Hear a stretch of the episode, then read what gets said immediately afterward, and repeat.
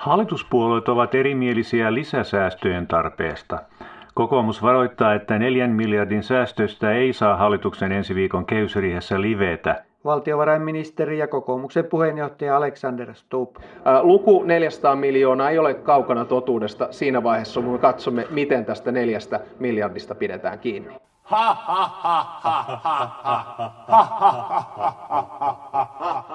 Täältä julkisuudenhallintaosastolta päivää.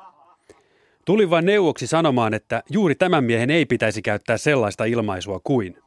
Luku 400 miljoonaa ei ole kaukana totuudesta. Eli siis varottava ennen kaikkea tätä. Ei ole kaukana totuudesta. Jos siis nimittäin haluaa, että kaikki menisi niin kuin Strömsössä. Sori siitä.